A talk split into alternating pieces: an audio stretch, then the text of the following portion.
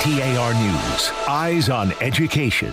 Arizona's Department of Education looking to Switzerland to help students and adults learn to be skilled workers. Swiss Consulate General Bas Aplanop is working with the newly founded Arizona Education Economic Commission to get students into apprenticeships. Switzerland has a century long tradition of upskilling young people at their workplace, trained by experienced professionals at the same place and in this very sector. He explains the combo approach of in school education and on the job training works back home. Their apprenticeships last three to four years. Once completed, the apprentices earn a federal diploma and then they can choose if they want to be employed. Balin Overstolz, KTAR News. Education Forward Arizona was one of the first organizations to sound the alarm on Arizona's future workforce.